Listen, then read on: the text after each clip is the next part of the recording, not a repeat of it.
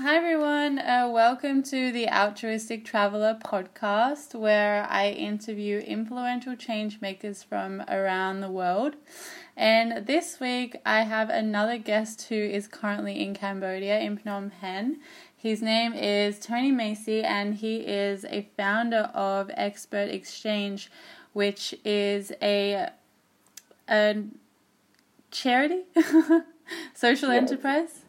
Uh, 501c3 nonprofit from the United States, so charity. Yes, with the mission to empower disenfranchised families globally via skills training and the capital to foster lasting community improvements. Um, but you have um, such a great bio here. I know that you don't only um, do this, Tony. I know that you've come from a background um, in philanthropy and development. So why don't you just introduce yourself to our listeners so they can um, get to know you a little bit more? Okay, yeah. Um, so, Tony Macie, and I founded Expert Exchange back in 2014. This was after uh, I did some backpacking traveling through Southeast Asia and came to Cambodia, Thailand, and these other countries and kind of witnessed firsthand what was going on in the area. And it made me start to think that with my background and skills, I could come to the area and help. Uh, before coming to Southeast Asia, uh, out of the high school, I was in the military, and after I got out of the military, I went to school for medical uh, and ended up with philosophy.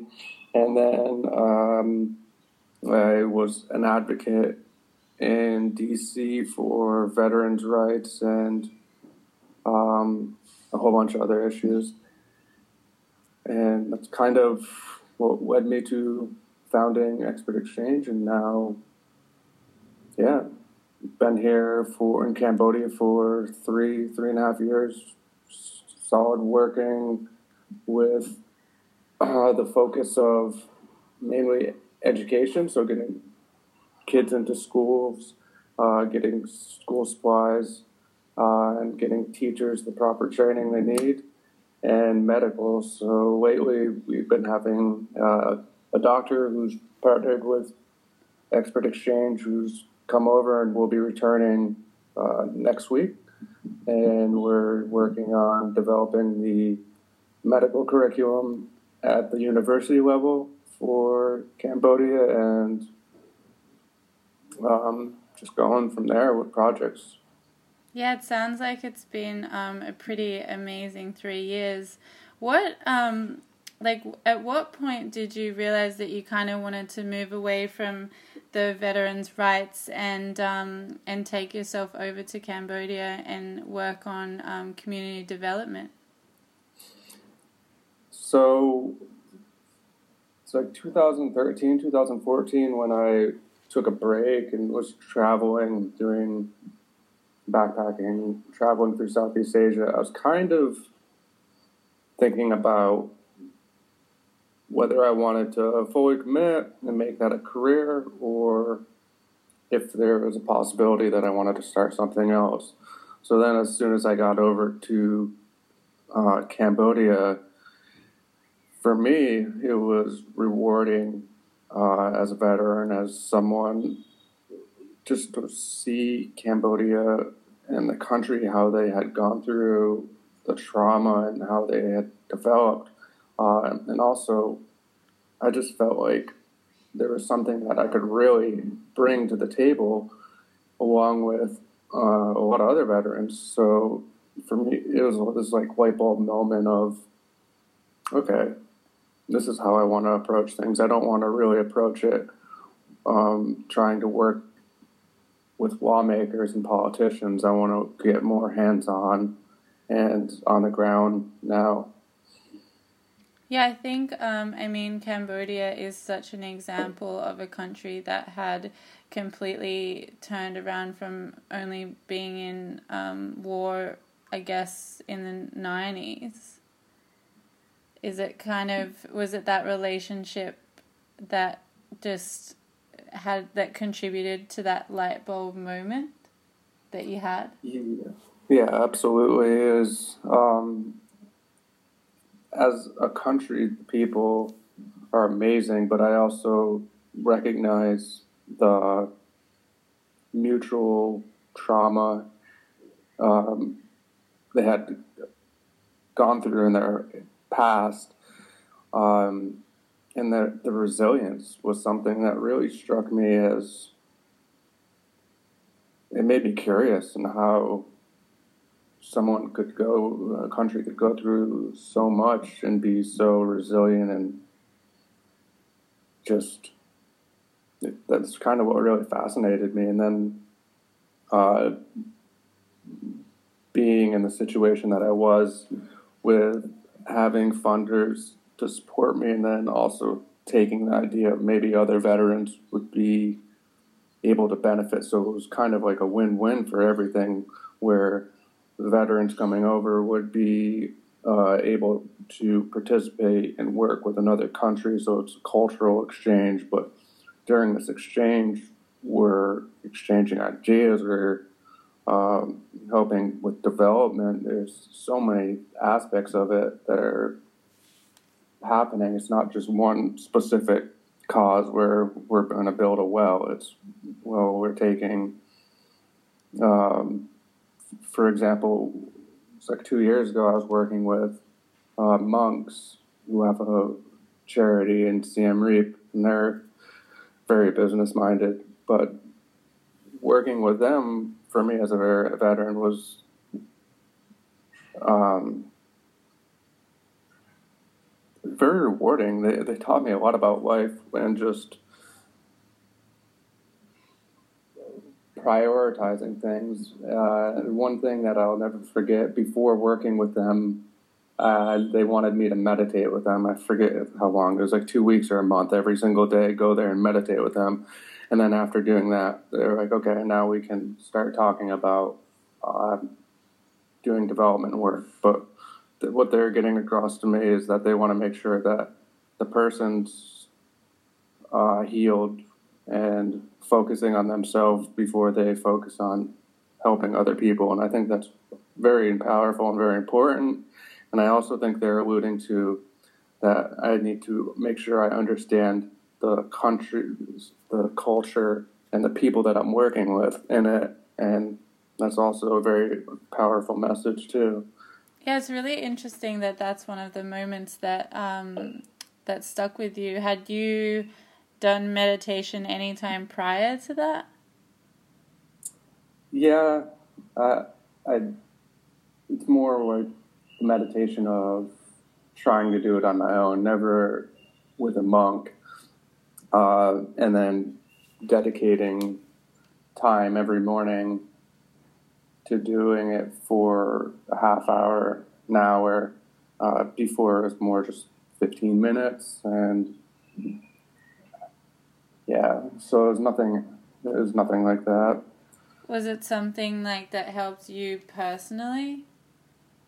Definitely, I still incorporate it uh, in part of my daily routine. I think it's quite helpful for just to gather your thoughts uh, and also to be an observer on what's going on. Uh, I, I like to start my day with, even if it's just 15 minutes, 15, 20 minutes um, of meditating and then kind of doing like a guided visualization of where I visualize what I'm going to do today, uh, how I expect to get it done, and if it happens or if it doesn't happen. That way, in my mind, I'm taking, you know, an idea, thinking about it, thinking about how I'm going to make it happen, and then getting in the habit of actually seeing it happen. So, uh, the whole idea for me behind that is taking ideas and turning them into action and implementation, and through meditation and the guided meditation with it is a powerful way of reinforcing that you have this ability and you can do this. And also just keeping yourself in check too so you know personally maybe something comes up and this is what's going on when you thought this other thing was uh, the problem. It's just uh, kind of what the monks and everyone in my past with medical has always talked about is keeping yourself healthy so you can help other people and be the healthiest person. So, uh, you know, keeping your mind and your body in tune and healthy is the most important thing for you to be helping other people.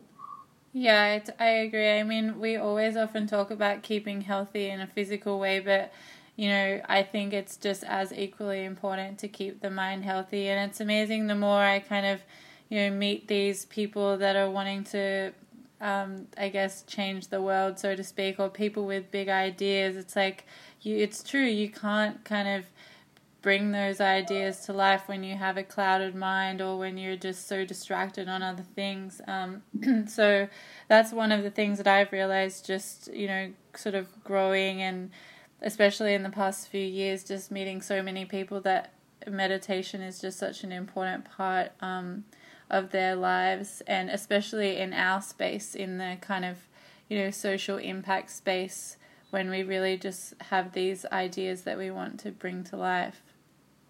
Yeah, I agree, and uh, I think it's also important to make sure when you know you're wanting to give back, and like you were saying, with the people who want to change the world uh, you're doing it for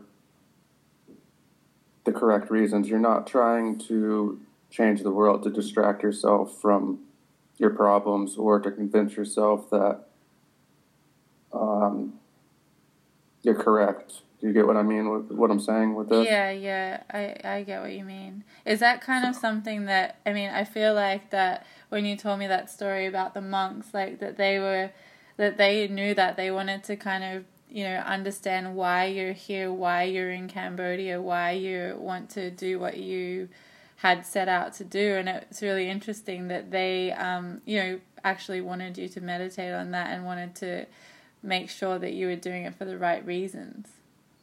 Absolutely. I think they were beyond uh, i can put in words how much for my growth. They humbled me. They made me understand more about myself.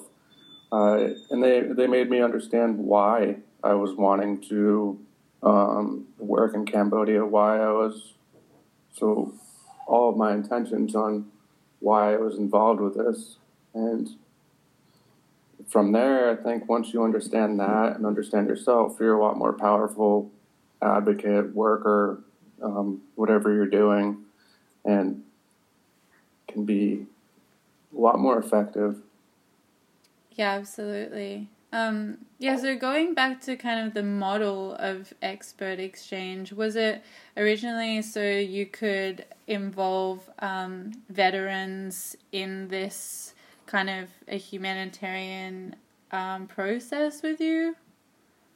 Yeah, so the original model was the focus is for veterans to come over, so like a Peace Corps type of veterans, but it was funded, found, going to be funded by uh, microfinancing. Uh, and once I got over here, I realized that this is a classic example of. So let me let me make this clear. There is microfinancing um, charities that are doing great things, uh, and I give them thumbs up. But in Cambodia, a lot of the microfinancing is causing more harm. So this is a great example of someone coming to a country, me, with a Western idea, Western values, Western belief system, coming here thinking that I'll be able to um, implement my idea and help them. But as soon as I got here, I realized my intentions are good, but my idea is not. Um, what would end up happening is I would give them. Uh, I, I didn't give out any loans, but if I was to give out uh, loans, I was going to do it at a zero percent interest.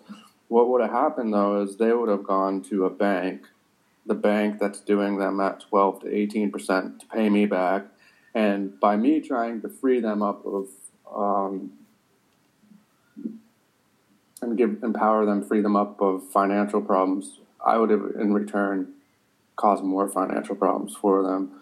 So I, I scratched that idea, and it's turned into more of a hands off approach. I've always tried to keep it as hands off as I could be, or always have a plan to transfer over to the local or someone who's working with me to have them um, take it over and be in control. Because the whole idea to me of charity work, development work, is you should be trying to work yourself out of a job. And if you're not, uh, you're wrong. And it now what we have developed into is taking specific projects on, as in the doctor, because there's a demand for the development of medical in Cambodia. Um, in in the future, what we've also done is set up our website so we have three types of project proposals, and on there, people will submit project proposals, and we'll either fund them or we won't. But the number one priority on there is people who are from the country, and we want to support them with their ideas. Um, and then if we can be of help with logistics or bringing in the expert uh, to train someone or a group of people, then we'd be more than happy. But yes, it's it's gone from this idea of um, veterans and the microfinancing to more of a very clear focused with locals. Uh, we also still focus on veterans a lot. Uh, it's just the veterans need to be able to submit a project proposal and do everything like the experts or the other um, people who are trying to volunteer would do, the grantees. So it's it's been a learning process, and what's what's happened is just by being here the last three and a half years, we've changed with as as we've also been learning, uh, and on our blogs and uh, Facebook, we're not shy about this. When we have something that doesn't work, we'll share it uh, and we think this is important because we we're hoping that other people will read this and who are following us and who are looking at getting into it can learn from our mistakes and take our experience and go off of it. Yeah, so, yeah. I think I mean it's so honorable to be doing that because you know if you look at Cambodia, it's got one of the highest percentage of NGOs per capita, if not the highest, because for a long time, you know, you're right, like we, we have this Western mentality going in there and saying, okay, like we're here, like we're gonna be the heroes and we're gonna like fix everything, but actually it's just so much more complicated than that. And you know you you're right that you need to be there or you just need to give time to learn about what works and what doesn't work. Like even myself, um, probably back when I maybe met you the first time in 2014 was over there, and you know I had the same idea. I was like, okay, well, let's do something, and you know me and my friend we we just ended up teaming up with an organization there, and um, we built a school classroom, which was an amazing experience. But then after that, we just kind of you know, we didn't really know where to go, and and we just felt that we weren't um, educated enough to be really just putting our hands in there and and and kind of trying to make something. So I think the the fact that you've you know spent three and a half years and that you've been open about change and open about perhaps you know not so much mistakes but just you know be open about learning i think it's so great and such a good example um, for other people that kind of you know wanted to get into that space um, which is yeah which is great which is why i you know and i've i've read your blogs and i love the fact that you guys are just so open about what you do and seeing like i've loved seeing the change um, as well So, yeah, and I think you hit on something uh, pretty big too. Is when people come here and they're wanting to give back, one of the most important things we have to ask too is, do the community in the country or the people do they even want us? Do they even want us here? Do they want the support? That's one of the things that we always make sure before we're going in and working with them is if they don't want the support, this isn't going to work. And we're not here to push our values on anyone. So it's yeah, it's a learning lesson. And the other thing too is I get a lot of people who are traveling through Cambodia or through friends that reach out and they want to give back. And this is a tough one because uh, I, I admire people for wanting to give back their time on and volunteer a few days or a week, whatever it is, when they're traveling. But for my organization, that's not something that I, I do um, because we're as hands off as we can be. Uh, and then this can go into a whole other talk, but that type of volunteering actually is proving to be more harmful. Specifically, what I'm talking about is with teaching with children and the interaction with that. Uh, and a lot of the volunteers, I don't think, are really looking to spend a week building a well. If they are, that's great.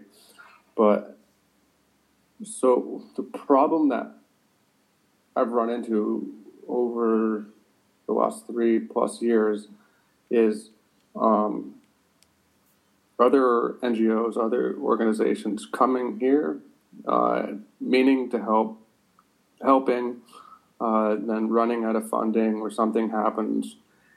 And these are the schools that we help now um, a lot with funding. So by bringing in the supplies, helping the teachers, things like that. So if, if I could give a recommendation, advice, if someone was listening to this looking to start or set up something, be make sure that you have a plan for the long term because uh, say you were to start something and then if it was not to work out, would the repercussions of that be worse than doing nothing at all? Uh, I guess is the point I'm trying to get to. Yeah, I I know exactly what you mean. I kind of feel like that there is enough on the ground for you know any person to not start something of their own, but rather to see if they can collaborate. Um, Definitely. I mean, there's so much going on in every area. Uh, I feel like that there's always an opportunity for collaboration. Although I guess on the other side of that, I mean, when you came through, and it was only a couple of years ago when you developed the relationship with that small village, right? Yeah, and I mean, that was just through, that was through locals, just asking locals where to go, where's, you know, where, where, because it seems if you go through, when you go through one channel, they're going to point you to one direction, and um, that it seems like a lot of focus is pointed to certain areas uh, and then they also have a tourist aspect about it. I mean, uh, an example would be the floating villages. They, they get a lot of attention. We got pushed to them with the doctors um, to give out medical, a little medical clinic. But I know from being there for long enough that there's also other areas that could use it just as much, if not worse. So it's it's all about when you're going through the process and you're working with the country, uh, they're the ones who ultimately tell you where to go. Uh, and then also, that's why I sought out just like tuk tuk drivers so I could find places where you know, other people aren't necessarily getting pushed to and try and help those areas.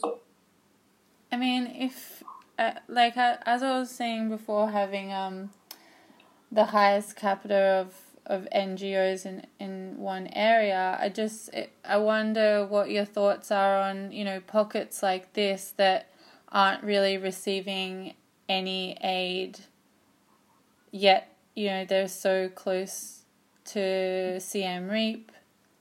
What did you think, in your opinion, um, was you know how do you think some of these small pockets kind of get missed, or is it just it's social issues that we can't really understand? Um. Well, you've been to Cambodia, so you, I think you understand how the things work with decision makings. Um, I, I think the government's definitely doing a lot better with the organization, getting things online, um, the development, so they understand when people are here and people are in one community, community A and community B isn't getting something. Now they're talking and it's getting uh, in the last couple years. I can I can see this. Uh, before, I just don't think it was uh, organization. I, we had so many uh, NGOs. We had so many people coming in who weren't even letting the government know what they were doing. So um, it's just a lack of communication, and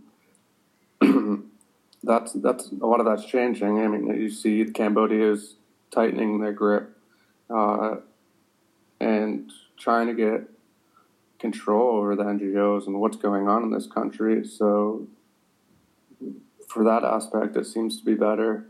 Uh, I also think that some people in power would be more wanting to say, help my community. This is my family. This is where my family's from. So that, that that's definitely could be happening uh, and then other communities just get overlooked.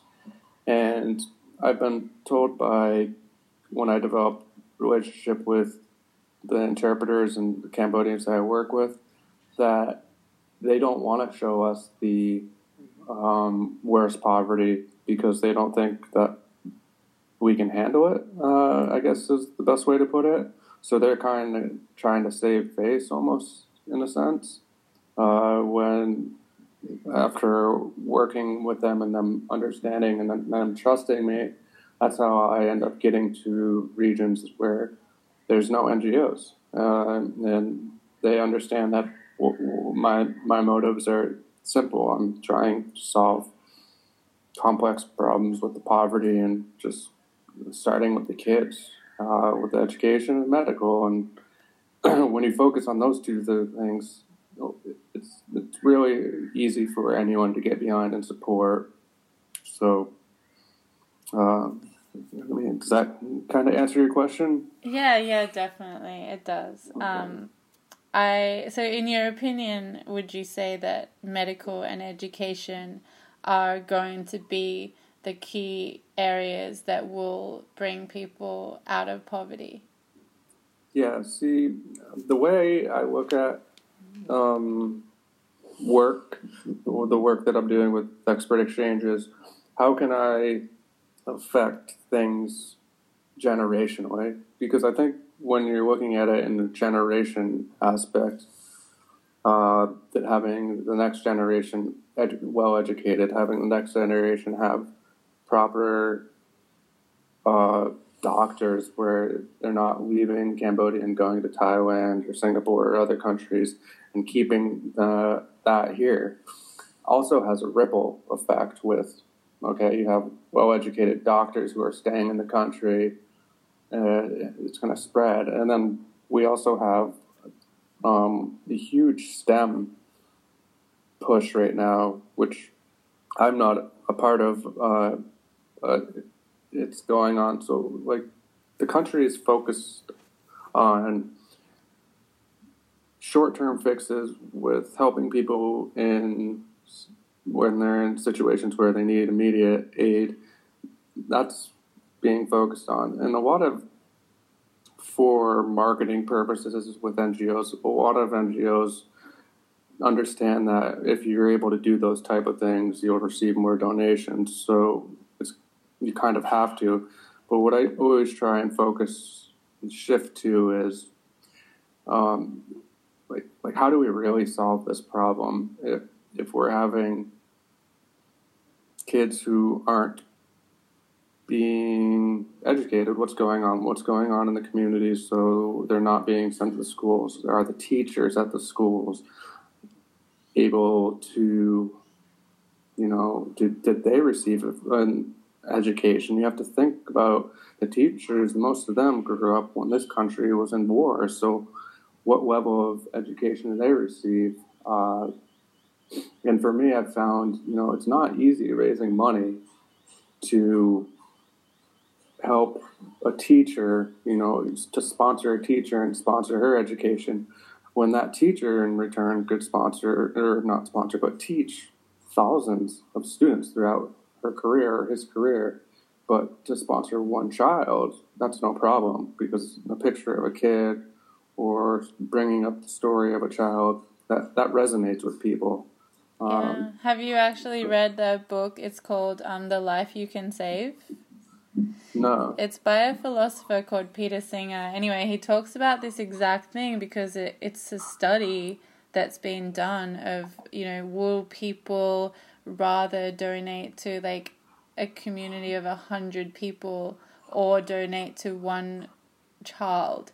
And the majority of people would rather donate to one child, even though the if you did donate to the community of 100, you'd actually be helping, you know, a hundred people. But it's that like connection that people feel with that one child, like I'm gonna save this one life, but rather than um, you know, just kind of putting your money in there and letting it help the whole the community as a whole. Yes, that's that's spot on, and I mean that's kind of what also pushed me um, to start uh, for-profit social enterprise because uh, I'm looking to support projects with, you know, people come to me because I've been here, I've been on the ground, and then I would say 90 to 95% of the time, people, when they donate, completely just trust and say just goes towards what expert exchange is doing. But every once in a while, I'll get someone who wants to do something specific. And to be honest, these are usually the people who donate smaller amounts too. Uh, and I just, unless it's something that we're doing, I usually turn them away because it's kind of a headache.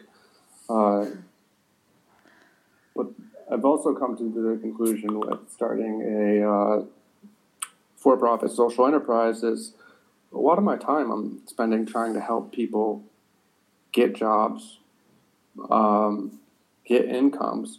So if I know of, which I do, uh, ways to provide them with jobs, uh, make money, and then in return, the money that I make is going back into expert exchange to develop projects. It's uh, kind of a win-win. So for me, it's just been over the last three, four years a learning experience on formulating what you know expert exchange has turned into uh, my nonprofit, and then swag the for-profit next year or so. That's going to get flushed out, and these two pieces coming together will will make both work. And in a sense, the for-profit is a form of aid. The new approach is business through aid. Uh, and I agree with it a lot of times. That's why I like to focus on education with children and uh, the medical and the learning. But I'm all I'm also looking for the country that I'm working in to be working just as hard as I am, if not harder, for their country uh, and not not working. Yeah, I completely agree. I think social enterprise is going to be the way of the future. I mean, you know, the the charity model it's been it it might not really be working because I mean look no. how many charities there are and still in some of these places we see countries that have the same social issues and the same poverty as what they did um, years ago. Not to say that charity doesn't work, of course it does, but here, over here, I think that we've become so desensitized to it and you know we've kind of been seeing it for so long that we think oh well like our our fifty dollar donation is probably not gonna make a difference. Like you'd be surprised at the amount of people that say have said to me like, "Oh, I don't go to World Vision because uh, I don't donate to World Vision because you know they pay their employees and you know there's all this kind of negativity mm. around it where I can understand where they're coming from. Actually, there's a really good uh, TED talk about this man who was speaking about. Um, his charity that he started, and I can't remember exactly what it is, but they they ended up getting some bad media because it came out that they were spending ten percent of the money on um, on staff and business and marketing. And he kind of came out and said, okay, well, if I didn't spend any of my money on marketing, then I would probably be able to raise like $1 million. But if I spent, you know, $20,000 on marketing, for example, then I would be able to raise um, like $3 million. So you're kind of talking about that investment to be able to raise more money for this cause, but people don't really see it that way. They're kind of like, well, I don't want to be donating to paying someone's salary. Yes. Um, and this is the exact reason why I've switched to uh, for profit model is because uh, our world values our, our world is under the assumption that people who dedicate their lives to nonprofit work and all this work are noble, but yet shouldn't be paid for it. Um, but in the meantime, if you're a lawyer or someone for like the tobacco lobby or something like that, it's okay that you're expected to make almost a million dollars a year, and that's okay in our culture. So these two things frustrate me, and why I just choose to switch to the for-profit, so I don't have to be as reliant on donors. Um, the donors that I have are amazing right now. Uh, I, I mainly rely on a lot of monthly donations in small amounts, like twenty dollars a month, where people have do it every month. Uh, that's what I live on. So, but yeah, I I think our world has some jaded views on nonprofits because though people have taken advantage of it, and there's nonprofits who don't do anything and NGOs who don't do anything, and they just take people's money. So it's kind of people are very suspicious right now, uh, and I understand both sides of it because you know I work with it, and then uh, being in Cambodia, you do see NGOs and nonprofits that are exploiting the system yeah, I know what you mean. I see both sides as well. I mean, I guess from us with a background in this kind of stuff, we've seen what it's like on the ground and we've seen that, you know, these these donations can go a long way. I mean, like I guess what people don't realize is that we are living in a world which is unequal and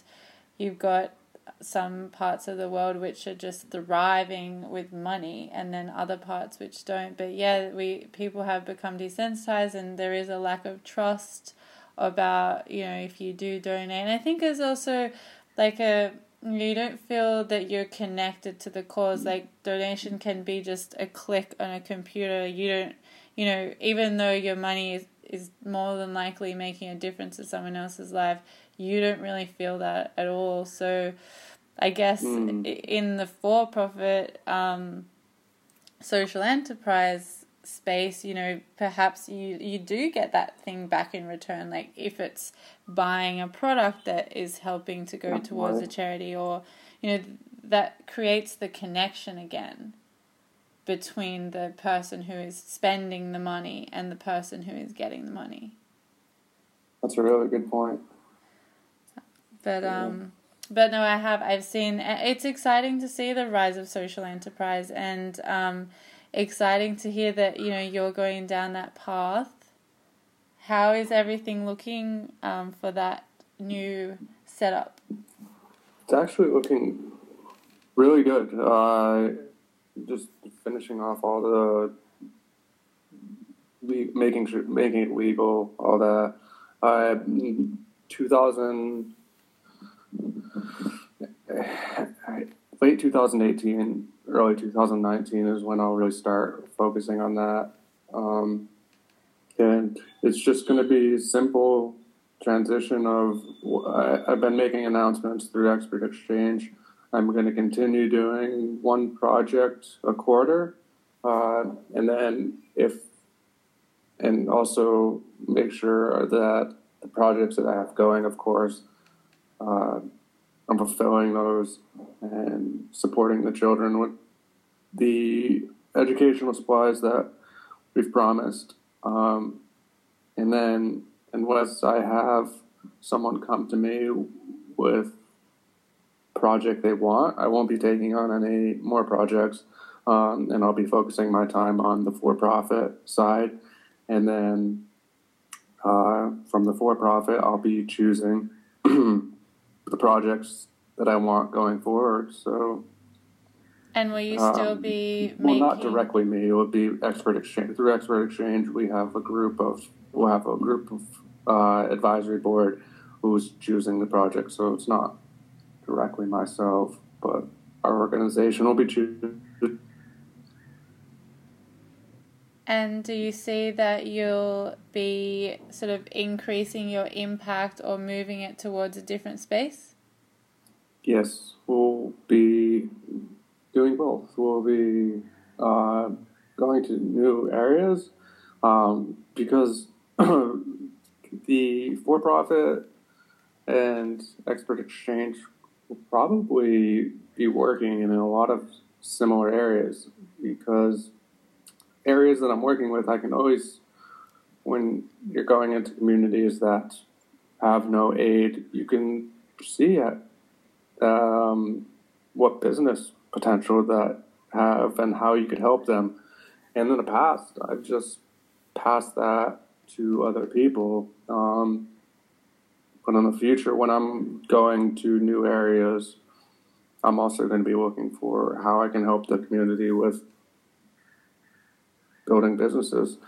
Have you ever um, thought about using um, sustainable tourism as a business? Yes. So I've thought about using that along with um, the issue I was talking about before is a lot of people who want to come and give back or be involved uh, building that into it and what I foresee that would be you know going into a community where they're building a school or building a well or doing some sort of project where instead of teaching the children, we have volunteers coming in and we're working with the teachers and uh, just teaching them skills uh, to advance education. So, sort of bringing experts in their area to come and help in their own fields. Uh, this what I was talking about was so for sustainable tourism. So bringing it, building in a, a tourist uh, package where people, and I'm just kind of making this up as I'm talking right now. It's, it's an idea, but this we is where ideas are born. yeah, it's you know I, I think a lot of people are looking to travel, but while they're looking, when they're traveling, they're also looking how they can have a unique experience with the culture, uh, like a real experience where they do homestays, things like that, and also how they can uh, give back. Absolutely. I mean, you know, I've built my whole blog on this concept, and yeah. it's I've only just seen it become more and more popular, and you know I think that there's so much room for growth, especially in platforms that connect travelers with responsible tourism experiences, um, training people in these communities in the areas of hospitality, like mm. just even you know, there's a the a place that I stayed in Nepal. Um, they went around and kind of they went to villages and trained some of the people and got their homes ready to be a homestay. And that's yeah. their livelihood now. It's their business. And, you know, tourism isn't exactly going to slow down anytime soon. Um, no, so that's it. If you, you know, at one point maybe you had to have a charity there, and now you don't need it. It's completely self sustainable. Yeah, that's amazing. So I think like that's kind of what we'll see more in the future.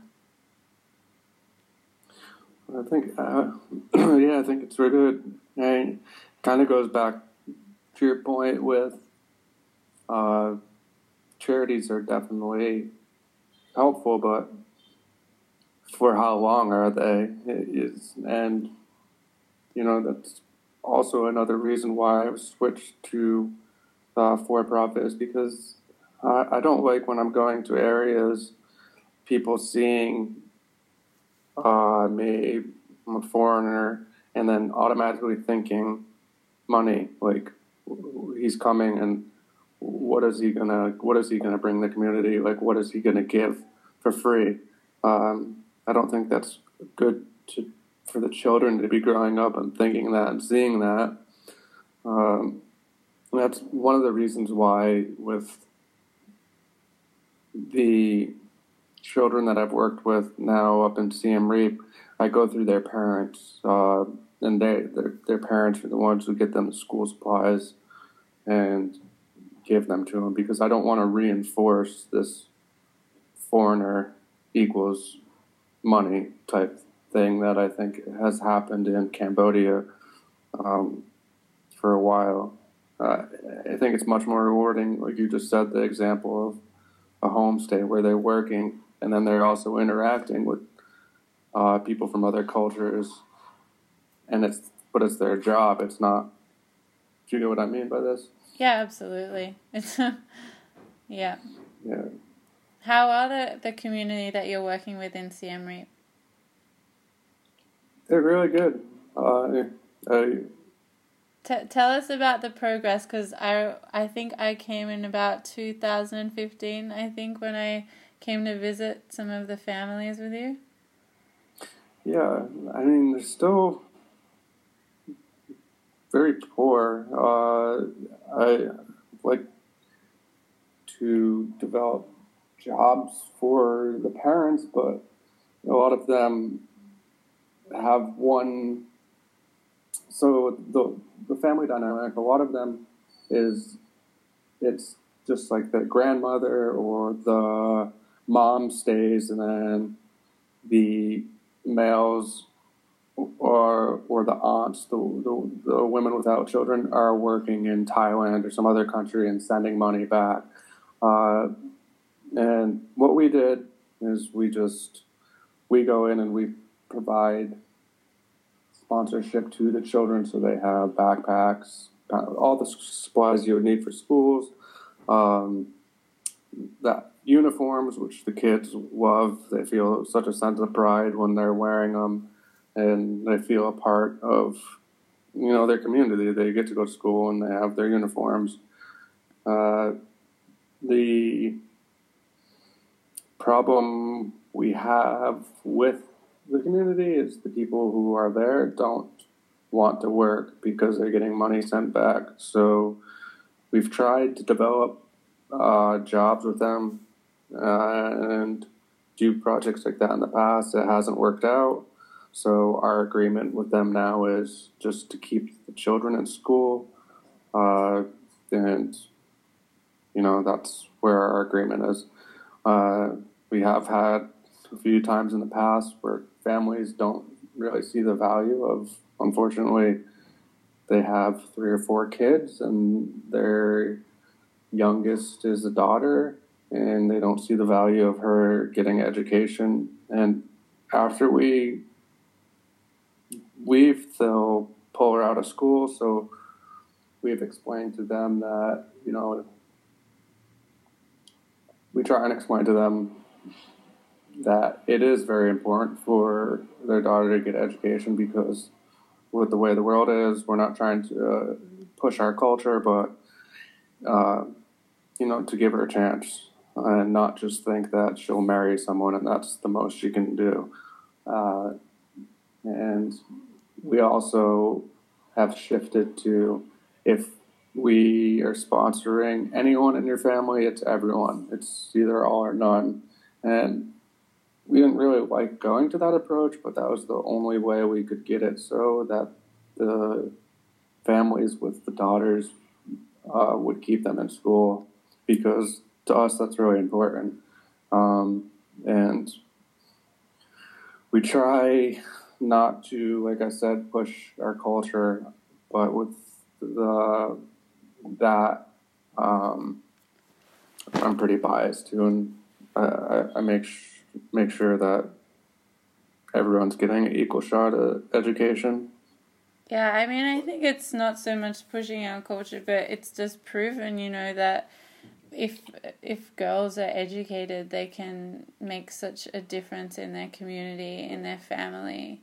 Um, you know, we spoke a lot about it on International Women's Day, um, but I think it is so important for the development of the of the world is being able to put girls in education.